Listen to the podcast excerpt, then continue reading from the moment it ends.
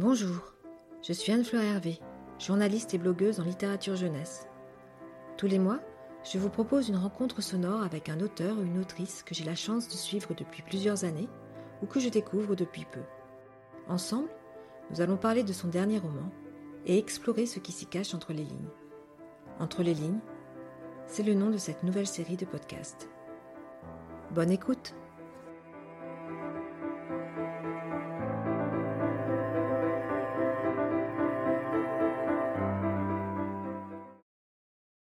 Le sixième épisode d'Entre les lignes est consacré à la capucine de Marie Desplechin. Le nom de l'écrivaine est indissociable de la littérature jeunesse. Pourtant, ce lundi 16 novembre 2020, c'est la première fois que je la rencontre en tête à tête. Il était temps. Avant de frapper à la porte de son appartement du dixième arrondissement de Paris, je suis à la fois impatiente et un peu intimidée. Car Marie Desplechin, c'est aussi une personnalité qui, à chaque fois que je l'entends à la radio, m'amuse par son insolence, m'interpelle par son franc-parler, me perd parfois aussi par ses raisonnements à cent à l'heure. Je vous mets dans la tasse euh, bleu marine. Le café proposait à peine le seuil franchi et l'atmosphère de son salon envahi de livres ont eu vite raison de ma timidité. Marie est une enfant de Roubaix, et comme la plupart des gens du Nord, elle a le sens de l'accueil dans les gènes et la cafetière à portée de main. Je me suis sentie tout de suite en terrain connu moi qui ai vécu pas mal de temps dans les Hauts-de-France.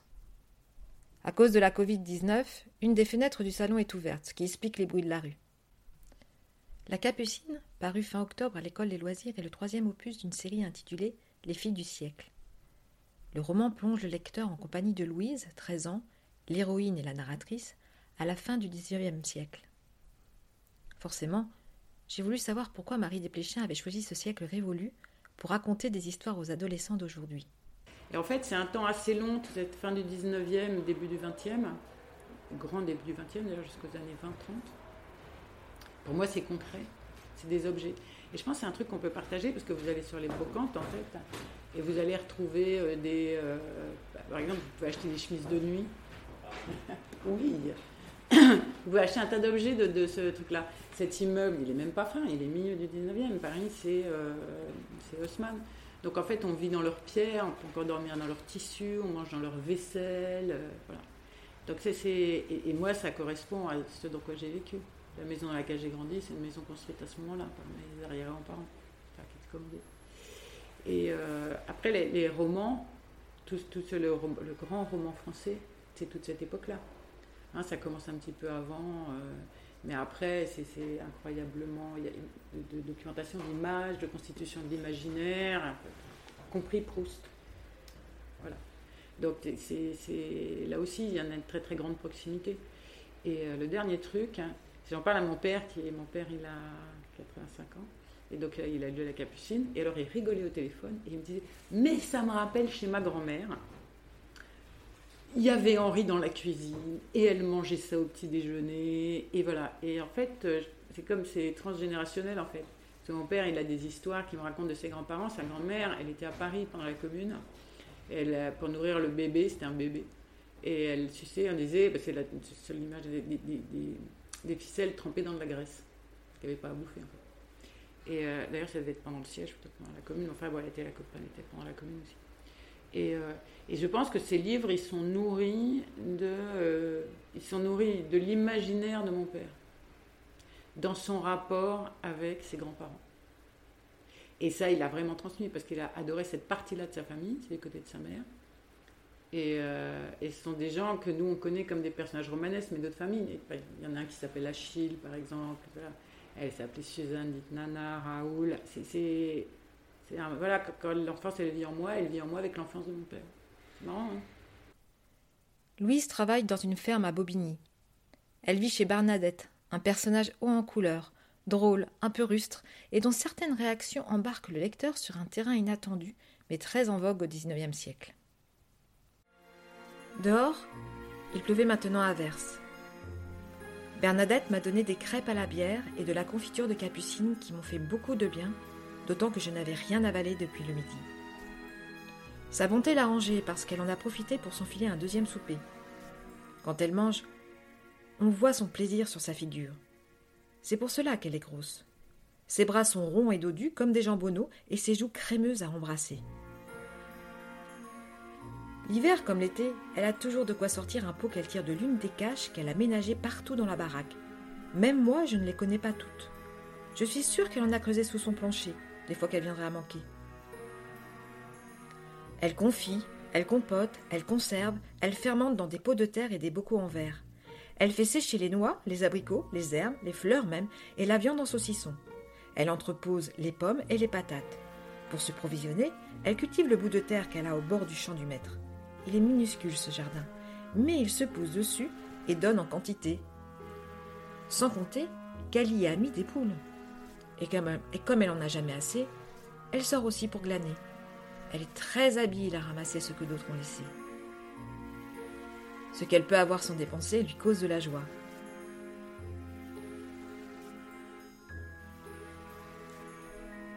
Quand j'ai eu mangé plus que mon compte, j'ai changé ma robe humide pour une chemise sèche et je me suis glissée à côté d'elle sous l'édredon. T'as dit ta prière au moins? m'a demandé Bernadette. Pas encore. Qu'est-ce que t'attends Que Satan vienne te griller les pieds Nous voilà à réciter les Je vous salue, un, puis deux, puis trois, des fois que Satan aurait mal compris, ou que Marie se soit absentée pour aller faire pipi. J'aime dormir à côté de Bernadette, car je sais que rien du mal ne peut m'atteindre. C'est à elle que je devrais adresser des prières. Elle est mon avocate devant le ciel. Mais je ne lui en dis rien. Elle me rincerait la bouche pour laver les blasphèmes et les châtiments qui s'ensuivent. Aussi sûr que Dieu est Dieu et que Marie est sa mère. J'étais sur le point de sombrer dans le sommeil quand la voix de Bernadette a résonné dans la pièce. Elle a dit Je suis Victor Hugo. C'était une nouvelle inattendue. Elle m'a réveillée tout à fait. Il est mort, Nanette. C'était dans les journaux qui enveloppent les salades. Je le sais qu'il est mort. Mais l'âme est arrivée chez moi. J'ai trouvé étrange que Victor Hugo, qui était un homme et qui n'habitait même pas Bobigny, choisisse le corps de Bernadette pour revenir. Vu sa fortune et sa célébrité, il aurait pu choisir une personne plus prestigieuse, avec une meilleure maison ou simplement plus jeune. Mais je ne voulais pas me montrer blessante, ni laisser penser que je ne la trouvais pas assez bien pour Victor Hugo. J'ai une de mes voisines dans, l'endroit où je vais prendre mes vacances l'été. Ah oui, j'ai une maison depuis 3-4 euh, ans avec mon mari. Il y a une voisine qui est persuadée qu'elle a une réincarnation aussi. Et elle vous le raconte, elle est hyper. Euh, ah bah oui. Elle vous explique en fait, elle parle de la Vierge, a des ensorcellements dans le village. C'est un, un, festival. Et elle est absolument sûre d'elle. Ouais, en mangeant des glaces, des, des, cônes à 6 heures, un rhum, rhum, enfin bon bref. Et, euh, et, alors là, je me suis dit, mais bon sang, là l'histoire elle s'est mise, quoi. Toutes les idées elles sont arrivées derrière, mais c'était évidemment Bernadette qui était, euh, qui était au milieu, et ça tombait bien, parce que le 19e, c'est un siècle aussi, c'est le siècle du spiritisme. Et ils en ont tous fait, hein, Mérimée, Mérimée par exemple, il était absolument euh, quelqu'un qui croyait dans les fantômes, et évidemment Victor Hugo, et tous, hein, tous, ils adoraient ça, ils les photographiaient, passaient leur temps avec. Donc euh, voilà, c'était pain béni. Quoi. Clémence, la mère de Louise, trop faible pour travailler dans les champs, a dû quitter sa fille pour prendre un poste de domestique à Paris. Là-bas, elle ne s'appelle pas Clémence, mais Marie. Il y a un quart de la population française qui est domestique, c'est quand même énorme. Et c'est un des grands moyens aussi de, dans les migrations qui sont euh, moins étrangères, mais entre provinces, mais qui sont des très grosses migrations aussi, hein, qui entraînent une forme de racisme et tout ça. Il y a beaucoup de gens qui sont en situation de domesticité. Et selon les endroits où ils sont, ça se passe plus ou moins bien, parce que et ça peut se passer euh, très très mal. Ça peut être des situations de, quasi-esclavage, ou ça peut être des situations assez familiales. Et, euh, alors, il y, a des livres, j'en avais euh, trouvé un, La vie quotidienne et domestique au 19e siècle, par exemple, vous apprenez plein de choses. Par exemple, vous ne gardez pas votre prénom, c'est pour ça qu'il s'appelle Clémence Marie. En voit qu'il y a des prénoms, bah, ça fait pas domestique. Dans la ferme, Louise a la vie rude, ce qui forge sans doute son caractère bien trempé.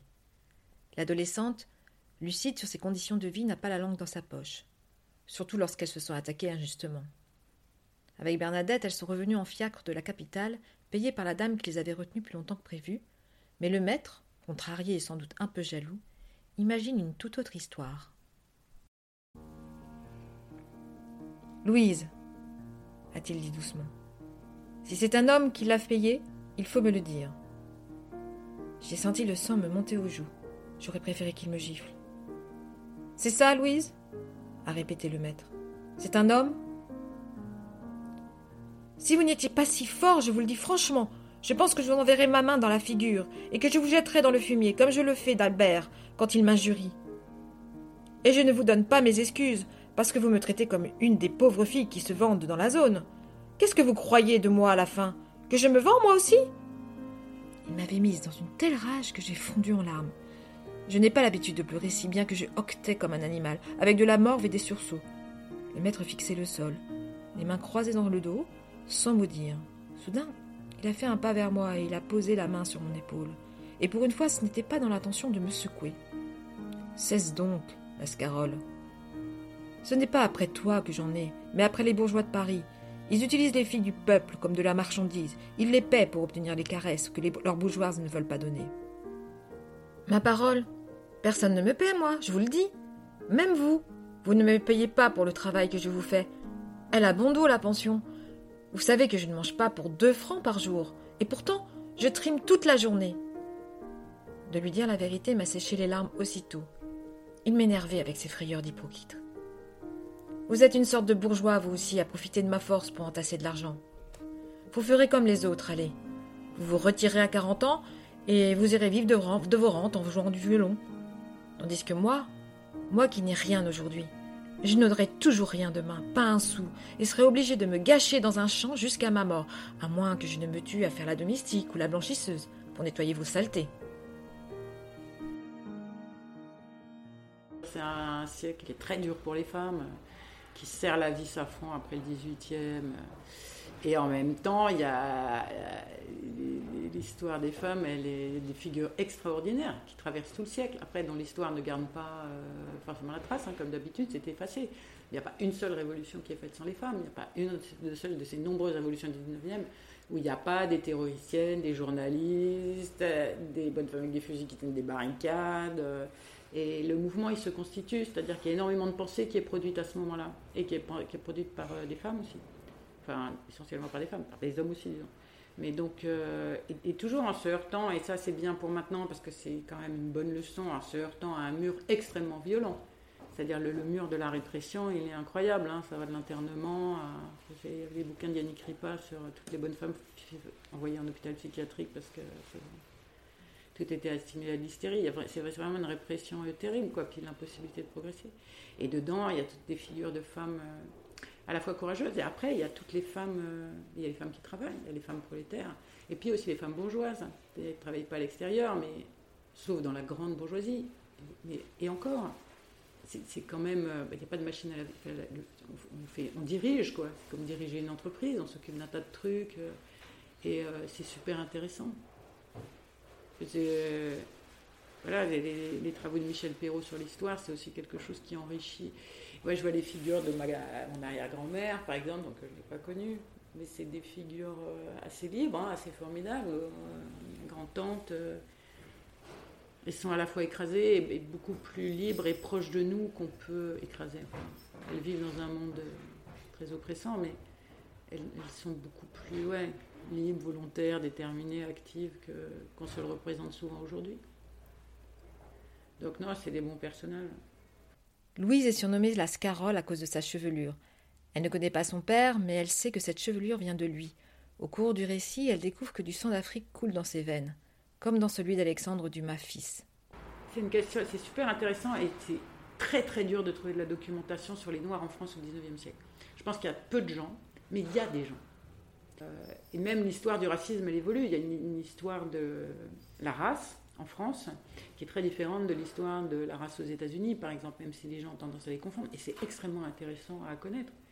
Mais j'aurais aimé aussi euh, faire une histoire. Euh, alors au départ, je m'étais dit avec des gens qui viendraient d'Algérie, parce que l'Algérie, elle est colonisée en 31 en fait. le début de la colonisation commence en 31. C'est une histoire dont personne ne sait rien, et ce serait super bien de la connaître. J'ai des projets là-dessus, mais et en fait c'est très compliqué l'Algérie pour refaire entrer. Puis j'avais pas le personnage parce que j'avais Bernadette. Et donc j'ai pensé, comme je vis avec deux filles qui sont de véritables scaroles, de faire un personnage qui serait un personnage métis. Ou, euh, voilà.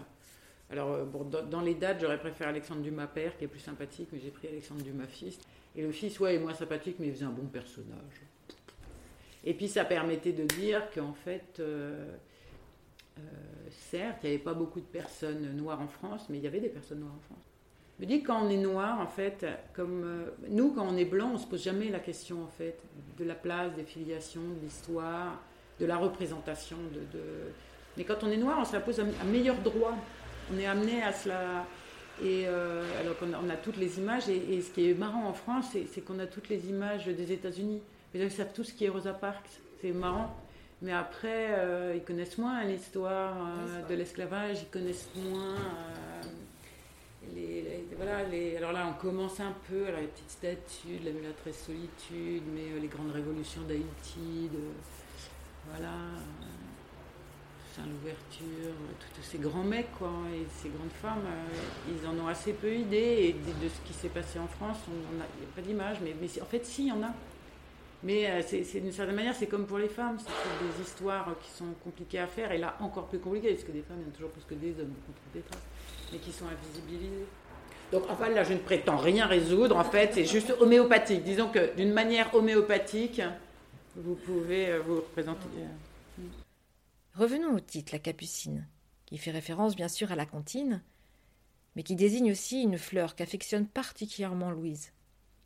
Elle en fait pousser à Bobigny, une terre riche qui remplit de légumes les étals des Halles de Paris et qui va même jusqu'à nourrir londoniens et russes. Je suis fascinée par l'idée que les maraîchers euh, de Bobigny, mais de toute, la, région parisienne, en fait, y compris de Paris, étaient les meilleurs maraîchers du monde. Ils faisaient 8 récoltes par an. Enfin, c'était dément. C'était des gens qui produisaient de la laitue en hiver, qui exportaient dans la terre entière ou pour nourrir Paris. Et en fait, quand tout ça a, été, a disparu, aussi à cause du transport, hein, parce qu'on pouvait faire venir d'ailleurs, on avait besoin des terres pour lotir, enfin, c'est toute une histoire assez intéressante. Ils sont partis, et la permaculture, c'est eux en fait. C'est eux qui ont transmis leur savoir-faire et qui sont revenus. C'est une, idée, ça m'enchante. Et, c'est pour ça que je signe toutes les pétitions. Je m'étais vachement énervée sur Europa City, sur l'artificialisation des terres qu'on continue en Ile-de-France, alors que c'est une, terre extraordinairement riche qu'on a foutu en l'air, parce que quand les sols sont artificialisés, il va 30 ans après pour revenir. Quoi.